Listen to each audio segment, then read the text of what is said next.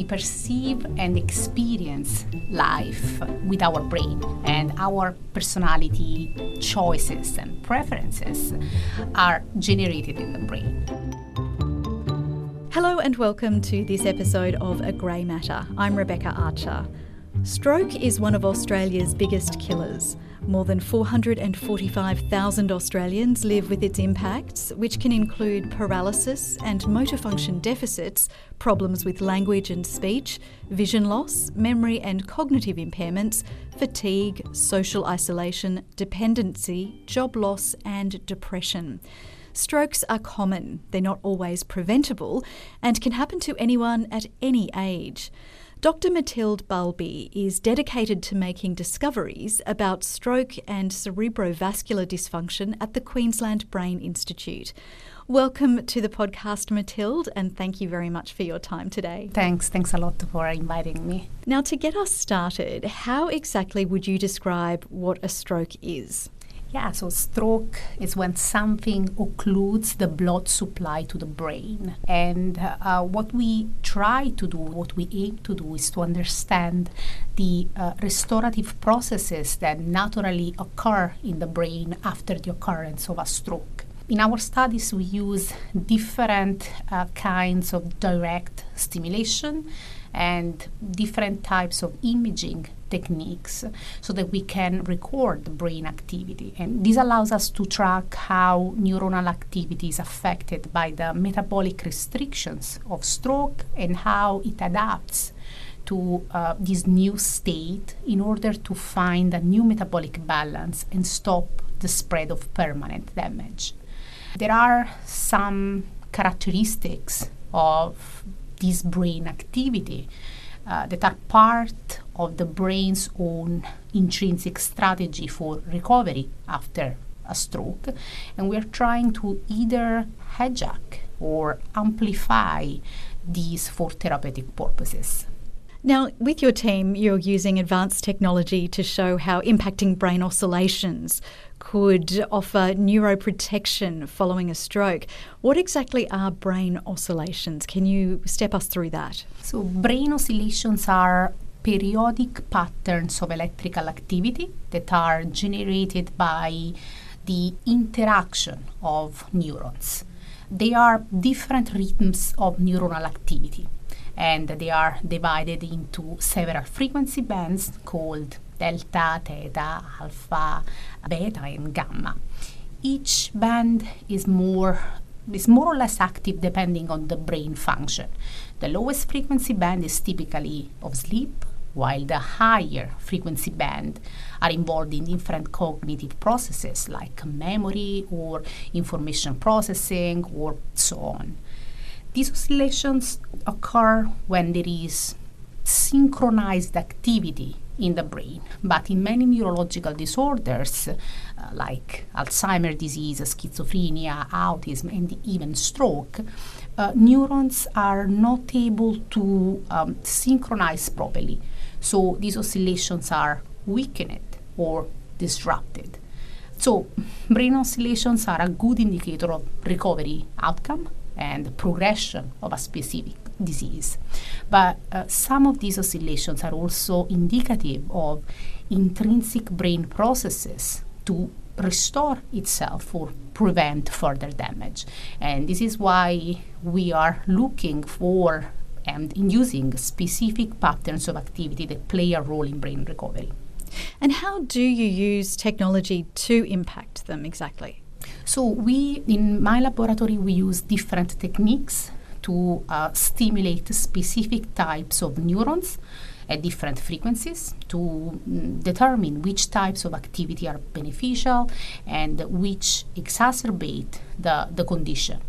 We then select parameters for non-invasive stimulation to basically generate these specific activity patterns, and this helps to restore the balance between excitation and inhibition in the brain, which is altered after the occurrence of a stroke. Can you talk me through the process of neuromodulation? Exactly how does that work? Well, neuromodulation refers to a range of techniques, usually electrical or pharmaceutical interventions that either stimulate or inhibit neuronal activity.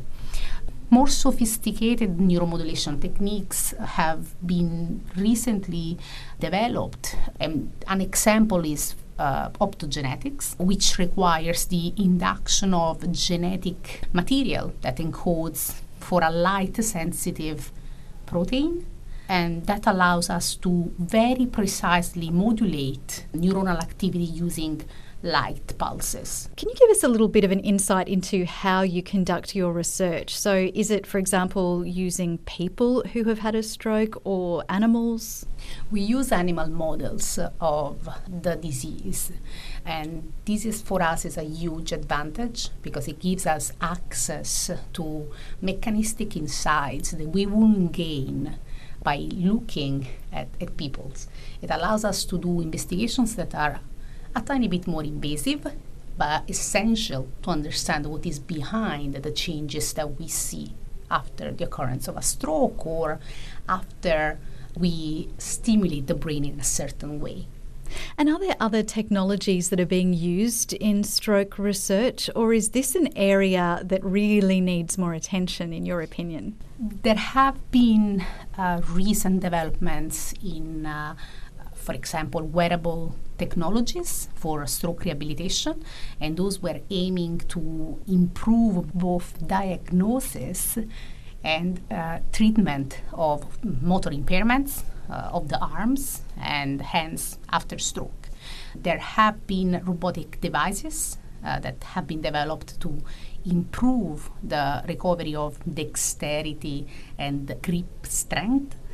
Virtual reality environments have shown also very promising results in terms of improving visual and spatial abilities and also attention and memory, as well as also decreasing levels of anxiety. However, a lot of these treatments are targeted to the chronic phase after stroke, so once parts of the brain have been permanently damaged. So these also require some degree of participation from the patient, and that may be difficult to obtain in severe cases. So obviously, this only applies to those who survived their stroke. So I do think that there needs to be more attention paid to the acute phase after stroke, and we need to develop technologies that reduce the severity of the stroke, prevent further damage, and improve survival after stroke. And how much research is being done linking stroke and mental health? How might your research help us to understand the link or even reduce the risk of mental health challenges after a stroke? Well, stroke is actually one of the main causes of disability in most developed countries. Depending on the brain area where the stroke occurs, it can have long-term effects on motor, sensory, or cognitive functions. Now, depending on the severity, these impairments can be quite debilitating and may reduce the quality of life, which can increase their anxiety and sense of social isolation. It can affect the ability of stroke survivors to work, and it can result in also in personality changes, which can affect relationship and decrease the overall participation in social activities.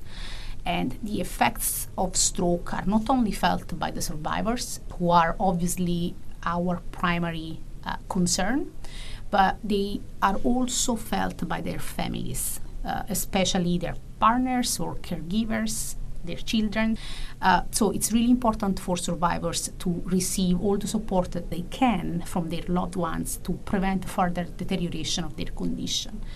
It is estimated that 1/3 of stroke survivors will experience a reduction in behavioral function and quality of life, which increases the risk of post-stroke depression.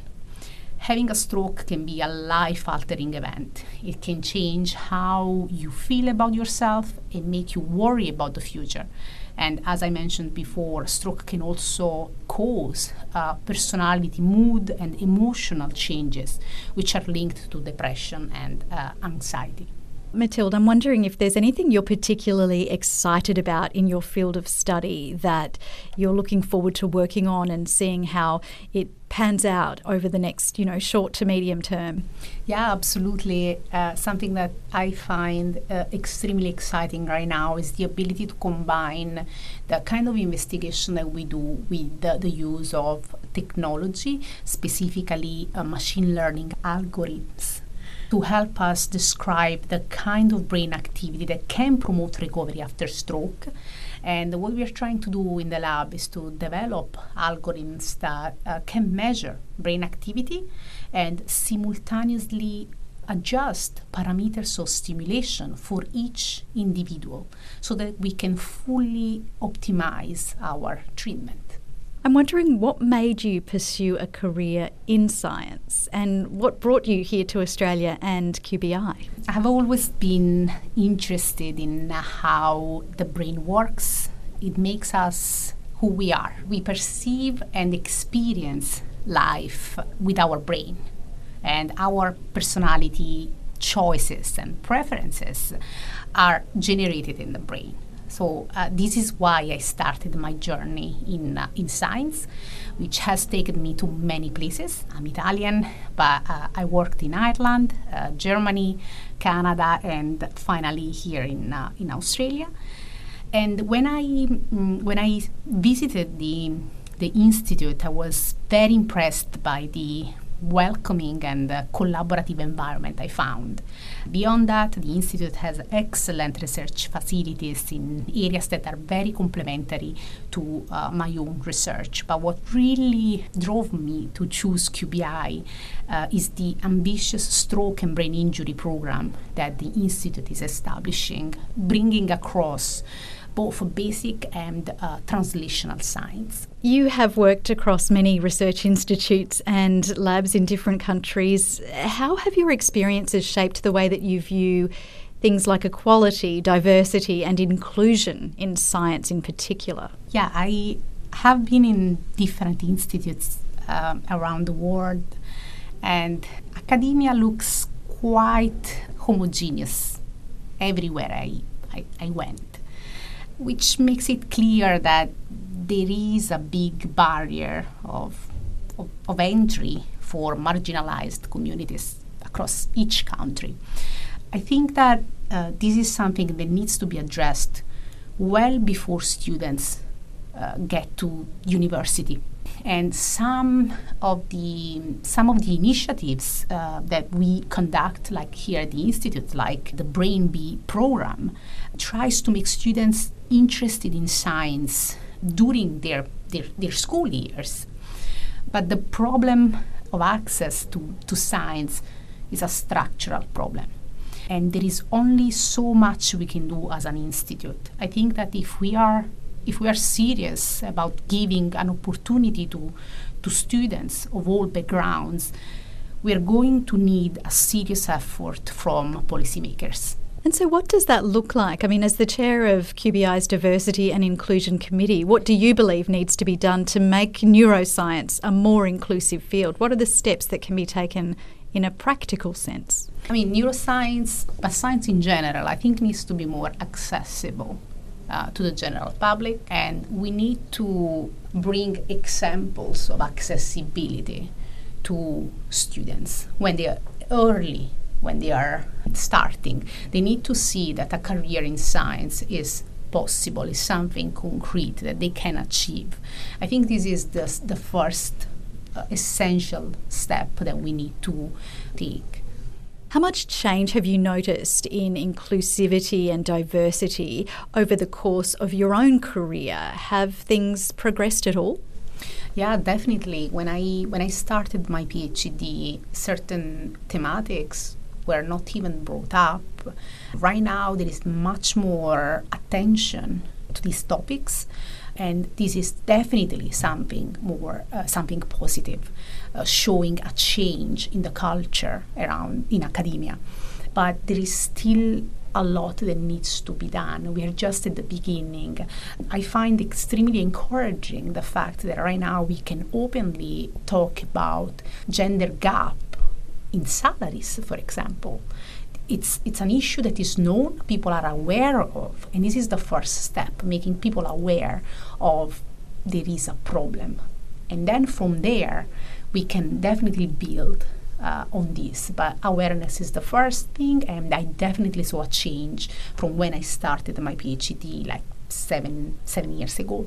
Thank you so much for being so generous with your time today. It's been wonderful to learn all about your area of study. Appreciate your time. Thanks. Thank you so much. It's been a pleasure. If you'd like to learn more or support the work we do here at the Queensland Brain Institute, head to qbi.uq.edu.au. I'm Rebecca Archer, and that's all for this episode. Thanks for listening.